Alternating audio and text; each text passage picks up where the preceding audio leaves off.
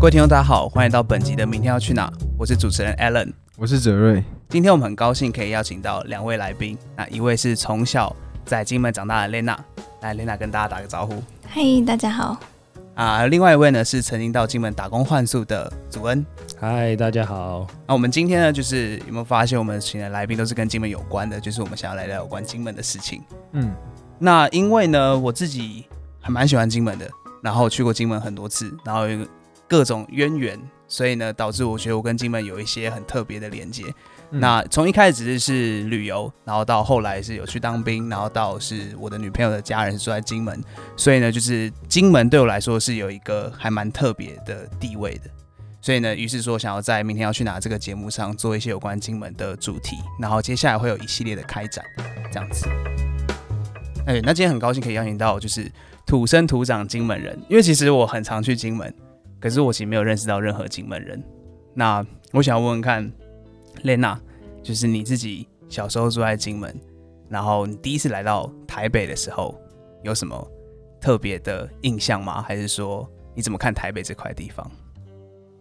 嗯，其实没有什么特别的不一样，但就是特别呃比较繁华的城市这样子。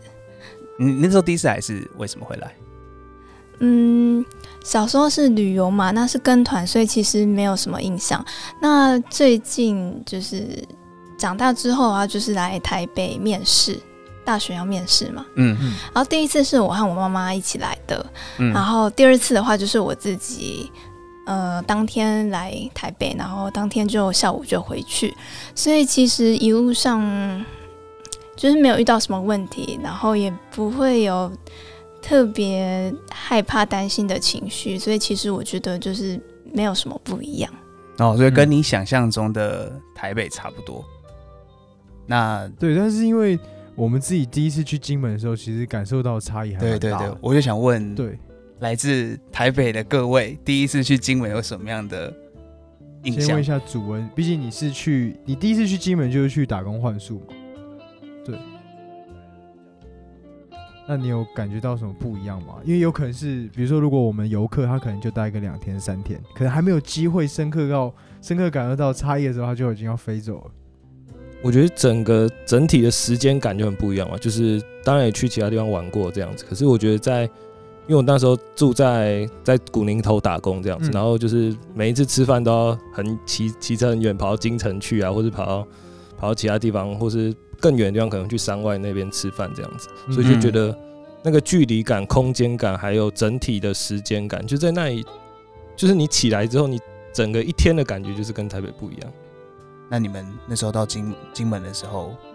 有感觉到就是特别喜欢哪个地区吗？我们那时候其实就是因为去的时间比较长嘛，所以说就岛上基本上该去的地方都有去，像是几乎每一个沙滩跟海岸线我们可能那时候都有去过，但那时候最喜欢应该是像海滩就是欧厝嘛，嗯，对啊，我们都去过欧厝海滩，堪称全台湾最美，我自己封的全台湾最美沙滩，我也觉得是最漂亮的，但其实好像当地人就不一定会去这些地方，或是像我们当时候会去，对对，我们那时候也有去，就骑车到处到处绕这样，嗯、我们就是、嗯沿着整个海岸线骑，这样骑一圈。嗯，其实你刚刚说到那个空间感，就是虽然好像就是骑到，比如说从古宁头，因为我第一次去也是住在古宁头，嗯，然后每次吃饭一定都只有去京城嘛，就是到市区啊，要往市区去。可是你你们有没有发现，就是虽然在金门，就是可能移动的话就是很远，可是其实因为骑摩托车很快，其实你点跟点之间不会骑真的太久。最久顶多可能二十到三十分钟。对，但有时候，嗯，你在台北市如果是下班时间摩托车很塞的话，那即使你是一个很短的点，也要用差不多的时间。然后我记得我们最近一次去金门回来的时候，我就很不习惯是这一点，就是骑摩托车的时候就想说，为什么这么近的距离，可是为什么好像跟就是在那个金门的时候花的时间差不多？而且因为金门是不会停的嘛，你会一直骑到底。我觉得金门不会停，还有一个原因是金门其实红绿灯没有很多。对不对？对，就尤其是那个很多大的路上都是用圆环，嗯，然后来做整个十字路口的缓冲，而且他们待转也只有一两个路口有，就是台北市几乎每个路口都要待转。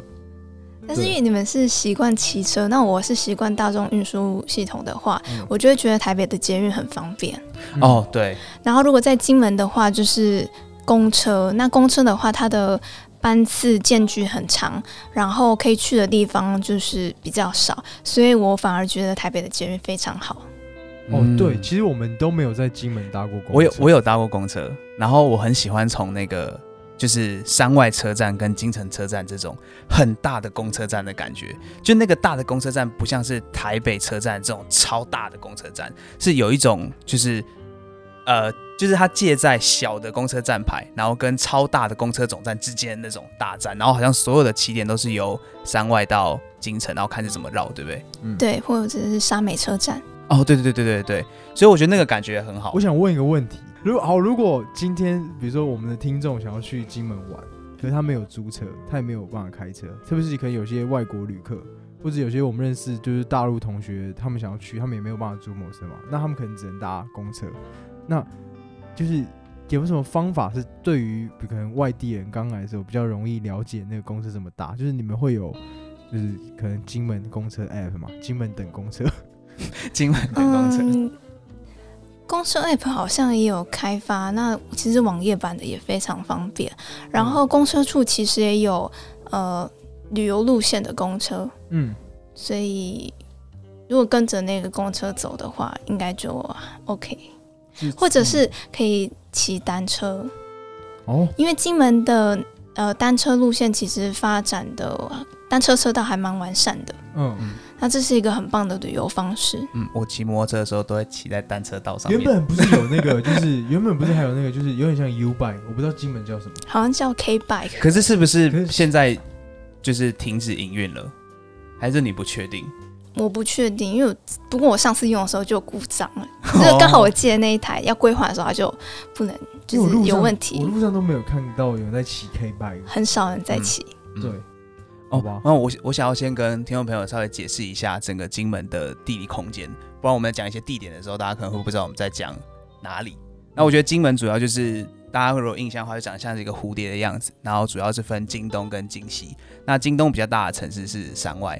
然后金西比较大的城市就是金城、嗯、那应该我们是说市区的话就是在说这两个地方。嗯，那 Lena 你自己是住在金门的哪个地方呢？呃，金东的金湖。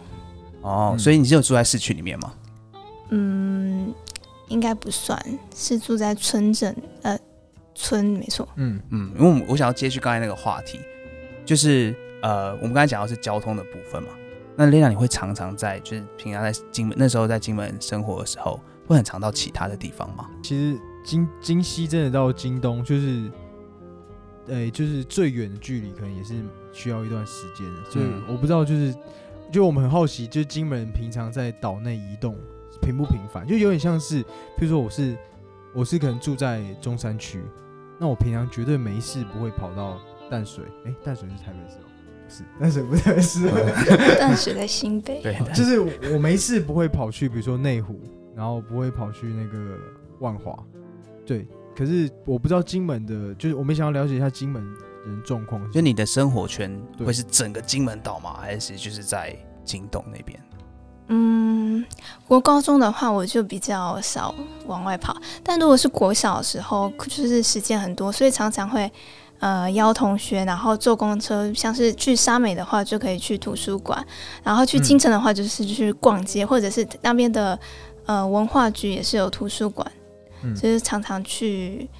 嗯，坐公车的话就会常常去金城这样子。嗯，哦，所以也是像是我们一样，就如果说想要跑去台北的其他地方玩，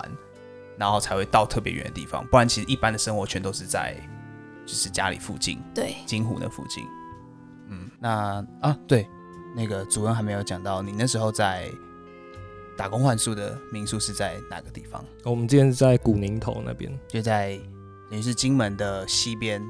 对，西北那西北边的地方，就是大家常常就是最认识金门的古宁头大战，古宁头大劫发生的地方。對對對對，那你在那边不会觉得很可怕吗？就是晚上的时候啊，你住在那种地方住了一个月。就去的时候，去以前就是有人跟我说，哎、欸，那有点阴啊或什么之类，可是其实不会啊，因为就是就是很安静啊。可是你在台北生活久的时候，会很不习惯那个安静的感觉。我觉得，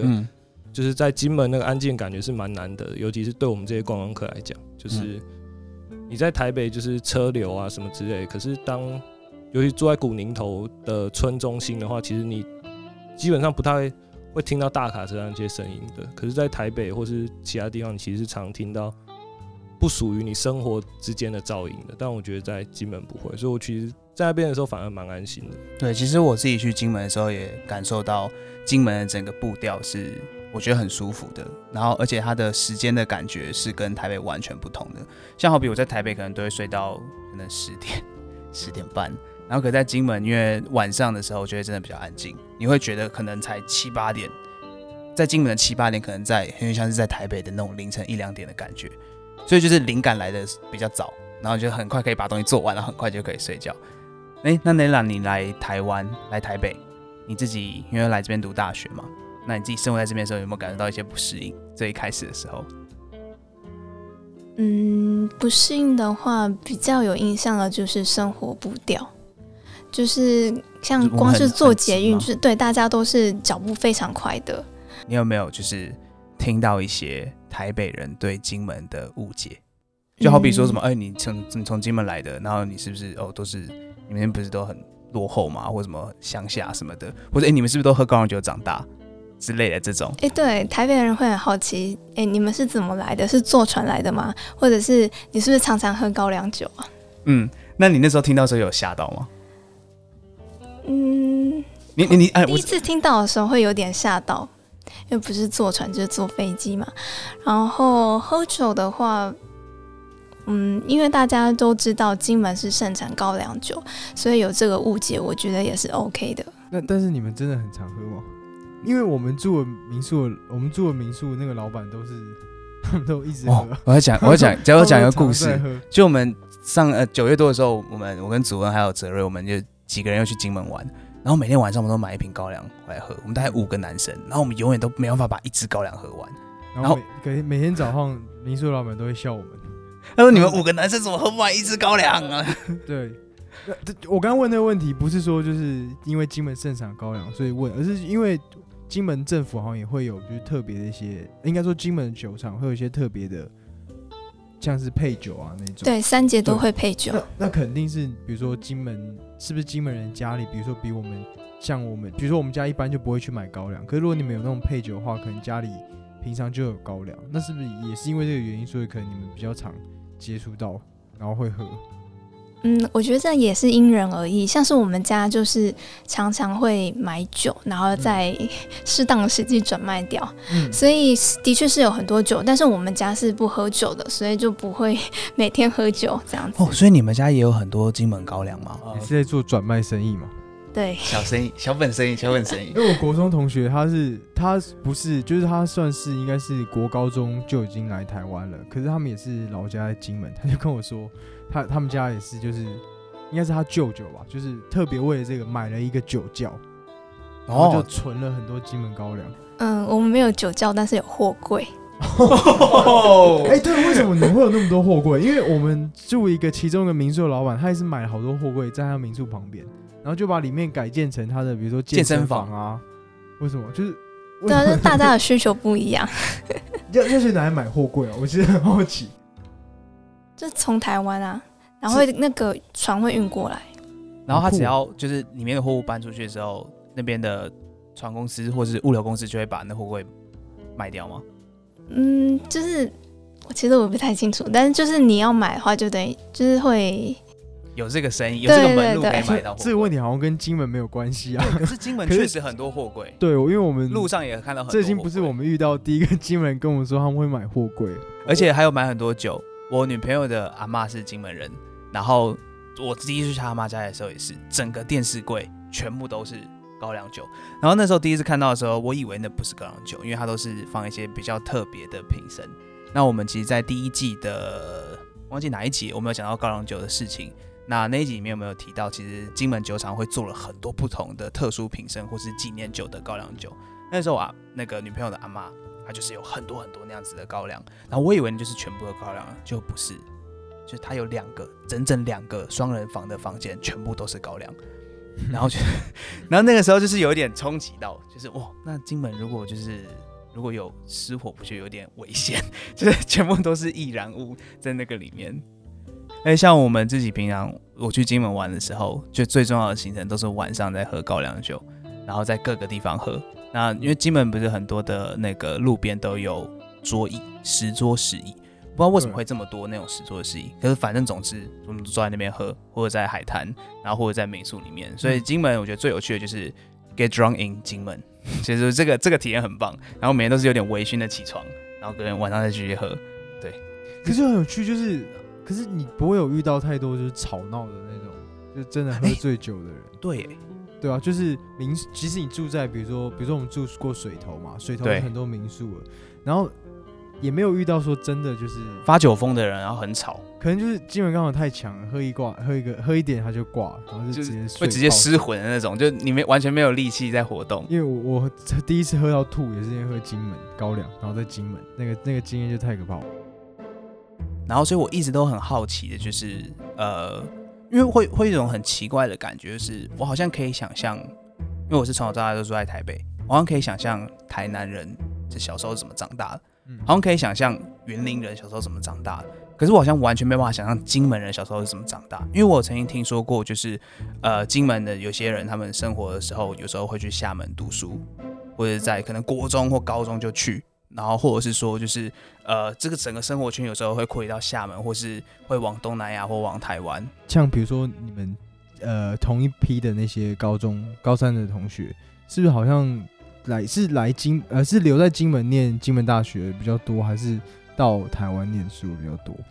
呃因为其实县政府有嗯离岛保送，所以其实大部分的金门高中高三的学生大部分都可以来台湾的大学读，少部分才会选择在金门大学读。对，这这个我觉得我们可以问到，就是因为像诶 Lena 也是就是跟我们是同个大学，然后在我们大学里面有那个因为像是金门人的同学会，嗯，可是我是刚刚听 Lena 讲之后才才发现，哦，原来金门的同学有自己一个这样的组织，然后好像叫做无友会嘛。对，那你们因为欸、在我们学校有一个活动，就是什么州，就是不同的同学会他们办那个自己的州，对，然后那个州他就可能贩售一些有关于那个他们来自的家乡的一些小产品、啊、可能台南就卖卤肉饭吗？是吗？不是，欸、台台南是卖什么？对，台南的想象不一样了。总之就是他们会卖自己主题的。那无友会会有。就是你们会有这种叫无友周吗？然后你们卖的东西是什么？会卖金门高粱吗？有啊，好像每年的三月我们都会有金门周，然后就是卖特产，嗯、像是贡糖，然后、呃、牛肉干，然后面线一条根，嗯，好像菜刀也有的样子。学校里面可以卖菜刀，为什么不行？没有，我只问一下而已嘛。好像有一年我有看过，但不是每一年都有卖。那如果就那那那那是现就是现场可以直接吃的，有吗？因为因为有时候我因为刚才那好像都是比如说只有贡糖啊是可以直接菜来吃嘛。有没有那种比如说某些特别的饮料，毛东奶茶，你知道吗？嗯、你知道我们在说什么吗？就是高高粱酒，然后加那个奶茶。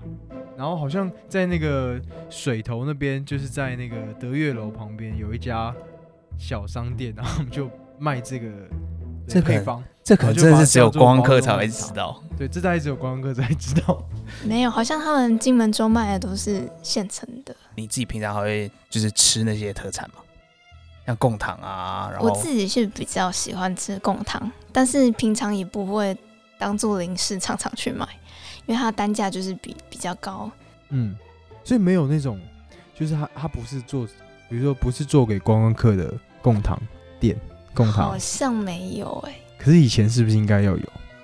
还是现在就是已经完全没有了？它的定位我感觉就一直是特产，就已经光、哦、观光化了嘛，那这样蛮可惜的。感觉吃糖果是那种，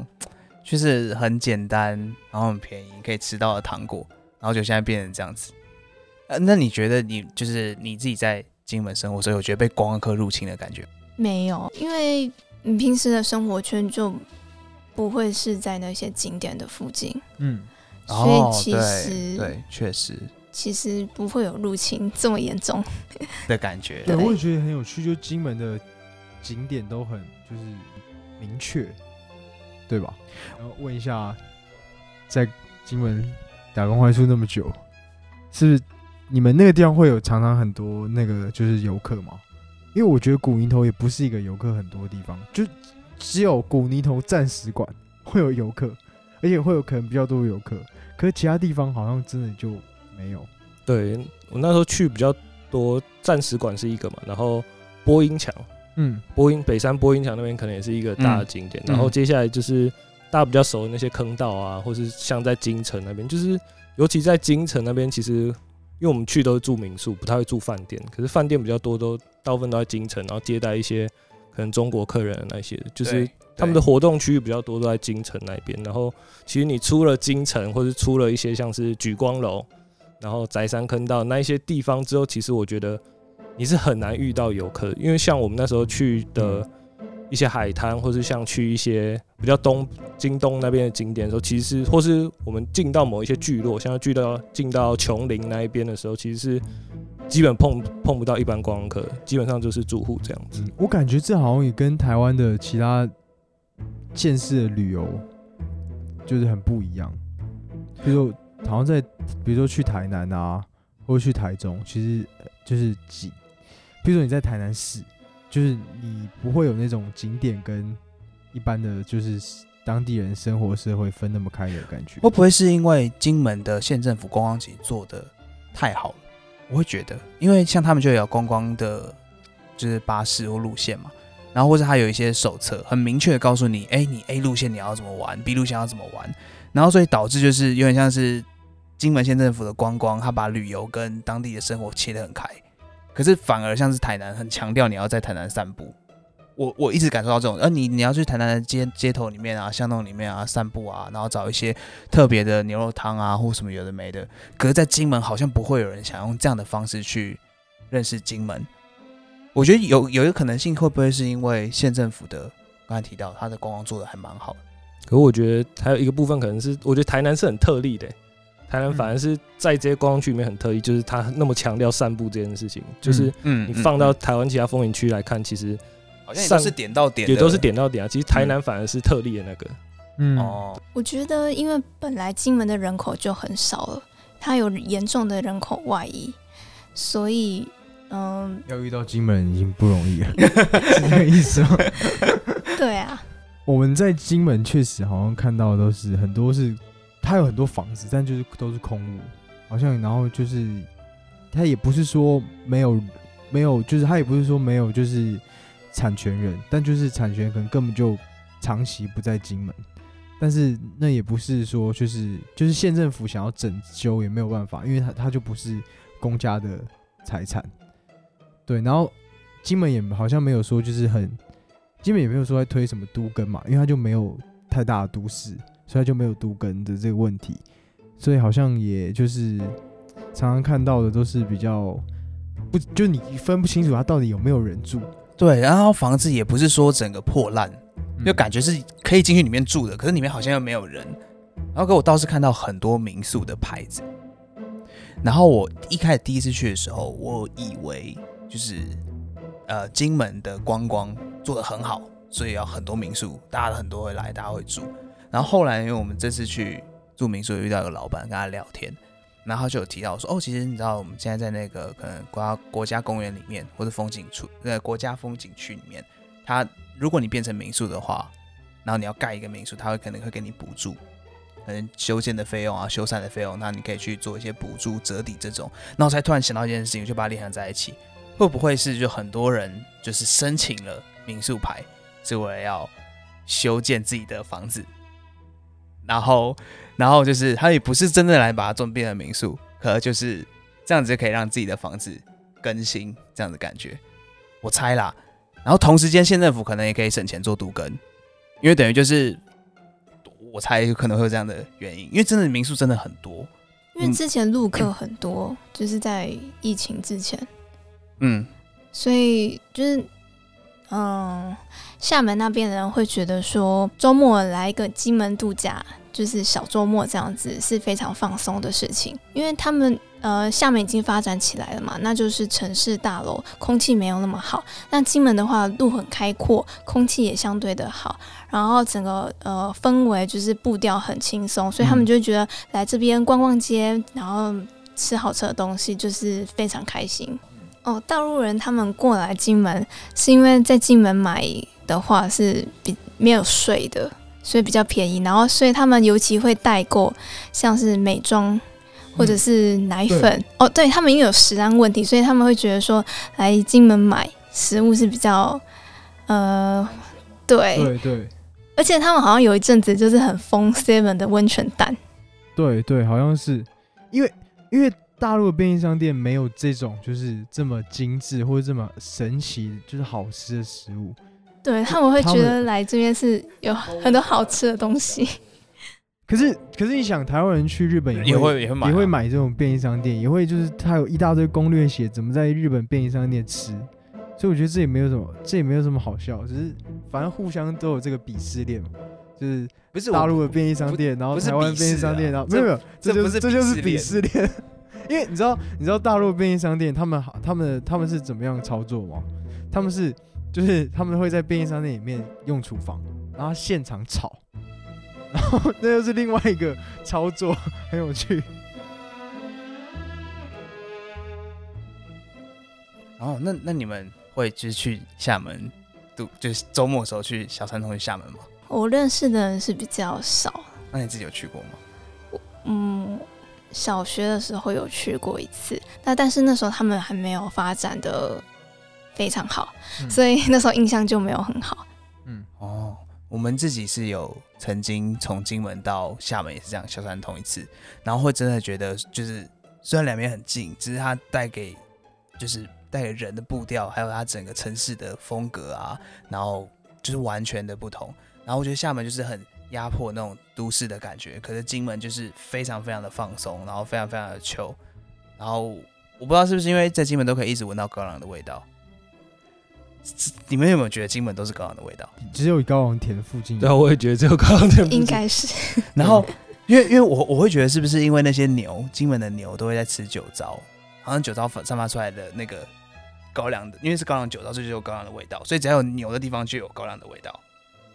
嗯、我自己是这样子想的，然后就是充斥了那个很微醺的一个一个状态。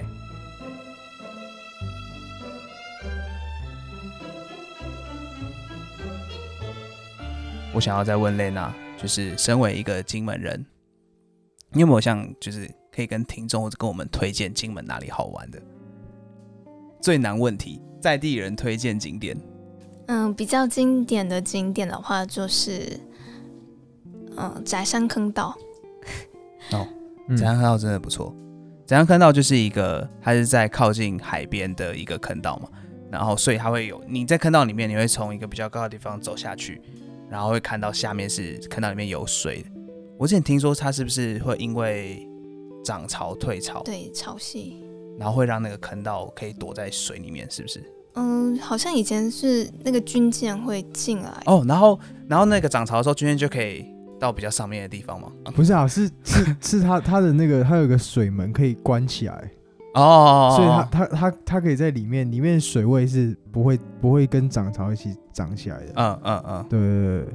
然后它那个它有那个门可以调节水啊，所以它就是、嗯、你涨潮也没有关系啊。然后莒光楼，就是你从莒光楼望远镜就可以很清晰的看到厦门。嗯，好像就是招牌上面的字都看得非常清楚。这样你刚刚推荐这样的景点，那就是你会希望，等于说这样的景点就是你为什么会推荐？你希望就是比如说来自台湾的游客啊，或者来自大陆的游客是怎么样认识金门？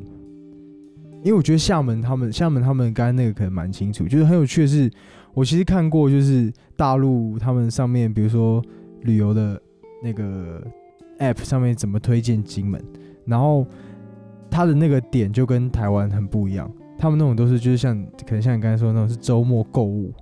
然后周末就是放松的那种行程，因为他们来这边买东西可以免税嘛、嗯、所以他们特别会推荐那个就是在山外，可能也是在那个就是金湖镇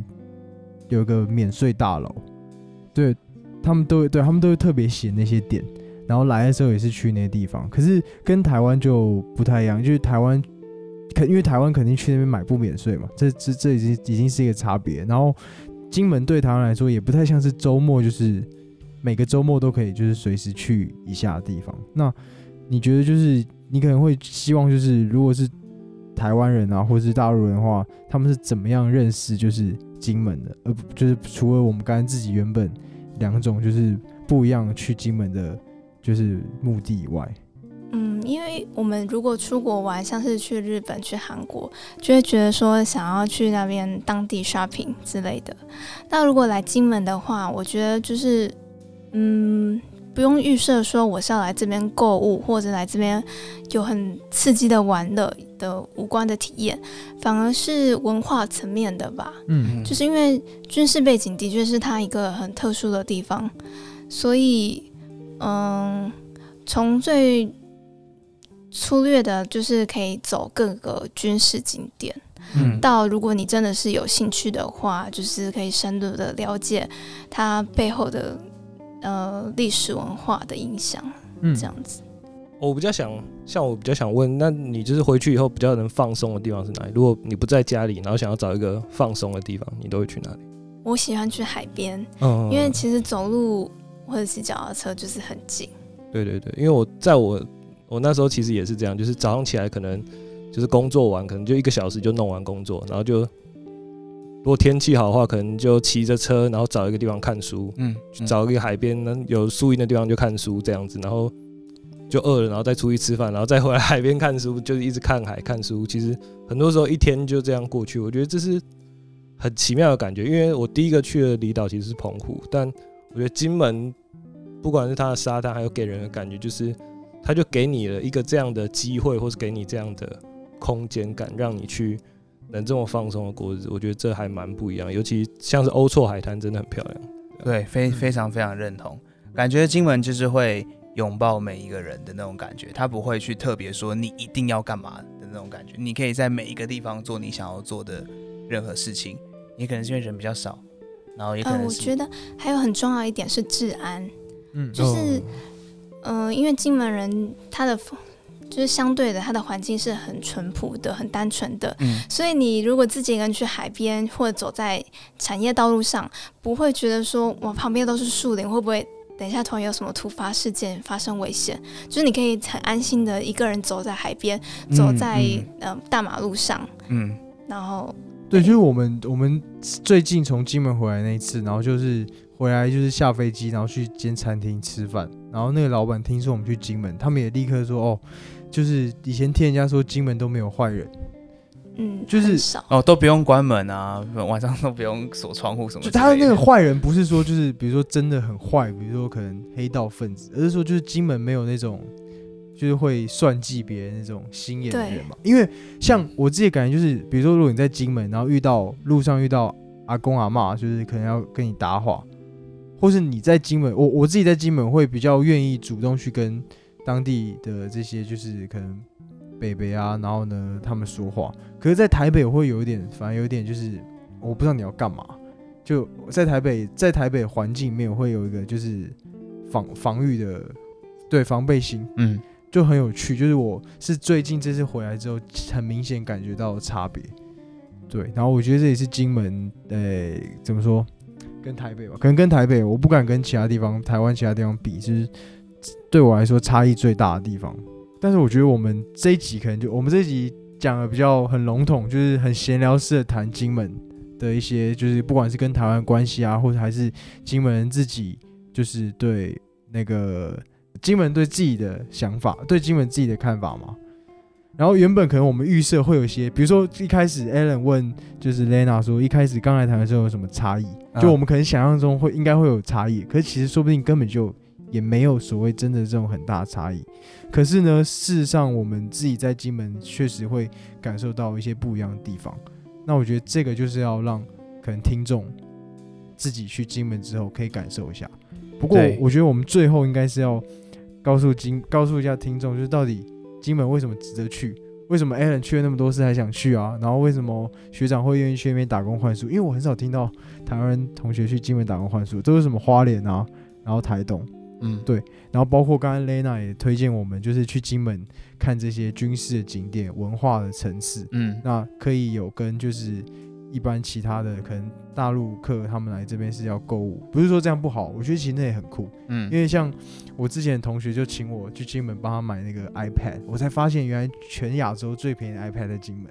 在那个免税店里面买，很有趣啊，真的假的？对，所以所有的 Apple 产品都可以去那个免税店，对，可是我们去不免税啊，所以对、哦、就是他他是请我哦，应该是说他推荐我说一定要去，可是我刚刚想说我不免税，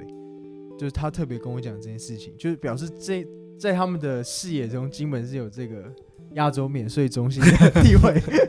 对，那我觉得可能我们最后就自己说一下，我们都说一下，我们推荐一下为什么想要去，为什么金门值得去吧？嗯 ，OK 吗？好，那我的话是因为其实一开始的理由就是很简单啦，就是因为人少嘛，就是想要找一个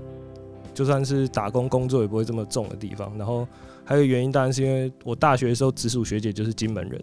所以就是一直对金门这个地方好奇这样子。对，学姐好奇还是金门？但是金门这个地方，对金门的学姐好奇。对啊，所以那时候就想说，哎、欸，去去看。但那时候其实去之前没有像你们做那么多功课，其实就是觉得啊去，然后去放松去体验。那真的去了以后，会想一直再去，就觉得。那感觉真的跟台湾地方不一样，就是我也去过台南很多次，可是那个散步跟放松的感觉，我觉得那是完全不一样。不不知道那是离岛带给我的感觉，就是当你走在京城，或是或走在海边，就它照理说我们可能会对于就是海岸线或对于城城市的想象或整个的氛围感觉会差很多，但是我觉得，即便你走在京城的街道，我觉得你还是可以很放松的，嗯、然后。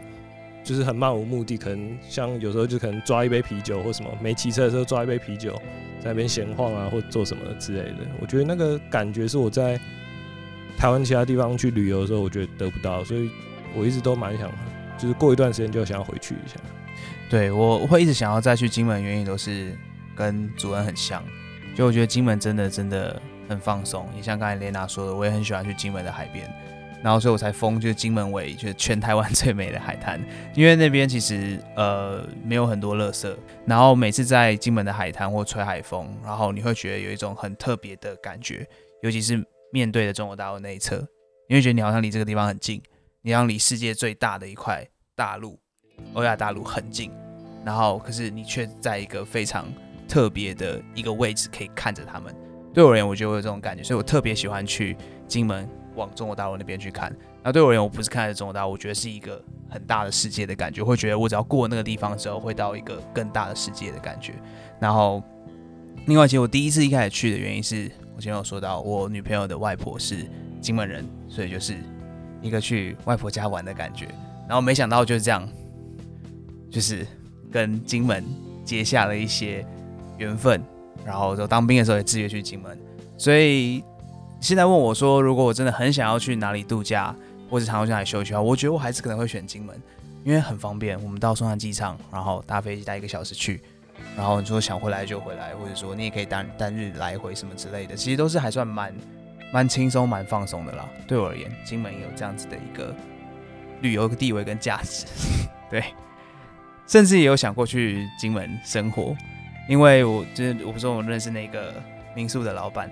然后我就跟他提到说，哦，我是摄影师，我现在在做摄影。他说，哦，哎、欸，金门现在很缺摄影师，哎，你赶快开个工作室啊！然后你看，就什么婚摄全部都你包，然后政府的活动啊、庙会全部都你拍，你看多好！你可以教我们其他金门人用用相机，然后就把那个金门摄影社这样做起来。我就觉得好像蛮有想法，所以我可能可能之后之后真的有可能会去金门。对啊，像我。一开始刚开学论文觉得写不出来的时候，想说要不要去金门星巴克打个工啊？都已经上一零四去找履历了。未来可能真的会想去金门开个什么店之类的，我们可以私聊私聊。哎、欸，所以话我自己要讲吗？你也可以不讲啊，你可以不推荐金门。、欸。我自己是在就是学校可能上课关系吧，就是学校有一个教授他是金门人，然后他很有趣是，欸、他不是。读金门历史，他自己是做英国思想史，可他现在快要退休了，然后他突然开一个金门历史、金门近现代史的课，对，然后我觉得就是在就是在怎么说，这个教授其实体现了某一种就是怎么说，就是历史学者的最大关怀，其实是关怀自己的就是家乡嘛，其实你做的是英国近现代史，然后你做这个，然后他甚至拿到英国皇家历史学会的就是会士的资格，可是他最后要退休的时候，最后开的这个课是金门近现代史的课，然后我听他的课就是很简单，没有什么太多很花俏的东西，就是都就是讲自己的故事，然后呢配合他看到的资料，然后这是第一点，是就是我觉得一个金门的长者有这种风范，然后让我觉得这块地方是很值得去探索。包括我自己去金门之后，会发现很多当地的人，但也有可能是像我刚才讲，就是在金门我比较愿意跟就是陌生人谈话，我就发现当地金门的这些长辈，他们其实是对自己这个地方很有自信心的，就是他们会跟你说很多，就是娓娓道来，就是金门的历史啊，嗯嗯、金门的那个脉络，自己家族的这些就是渊源。那我觉得在于就是对于，因为前面没有说到，祖恩跟 Lena 都是中文系的，可能对像对于我们以前说的那种，可能是怎么说，这种就是有有教化的那些地方，就是会有的感觉。那我觉得这是其中一点。那当然这也是比较。可能这有点就是太怎么说装逼了一点，可是另外一点更重要的是，我觉得其实金门跟台湾真的有蛮深刻的连结，可是这种连结是现在我们大部分都已经忽略。那对台湾听众来说，应该是很值得去探索。譬如说，大家不知道有没有注意过，就是我们今天没有问 Lena， 就是那个金门人说闽南语的口音跟台湾有什么不一样？那在那个台南市的那个安平区，他们的口音其实跟金门就非常相近，可是安平市安平的口音却跟台南市市区内的口音有很不一样的差异。那其实就是我们以前在说，就是台湾很多从福建移民过来的人，其实他们都是先到金门、嗯、生活了几代、嗯、然后他们再移民到澎湖生活了几代，然后最后才来台湾。所以像澎湖啊，就是如果你在澎湖就是调查的话，他们几乎全部的村庄都有就是金门的祖先。那以前我们看金门的连结是从台湾视角去看，譬如说前面说这些军事的地点啊，然后它是我们的前线，可其实它是有另外一个相反方向的，就是像就是台湾过来的这个路线。那我觉得这是另外一个连结的另外一个呃呃两边连结的另外一个方向，所以我觉得有点像是其实我们很值得去那边怎么说，就是。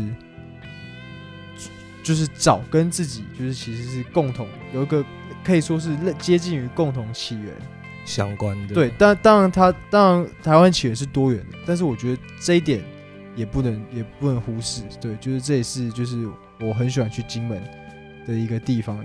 然后呢，这也有可能是刚刚就是 Alan 跟学长跟主任学长说，为什么在金门会虽然是一个这么陌生，而且还要坐飞机去的地方。可是你感你可以感觉到这么放松，也许是某一种就是你的 D N A 中已经有这种连接，我们本来就从这边来的这种感觉。对，我是没有，我是真的认真，就是觉得就是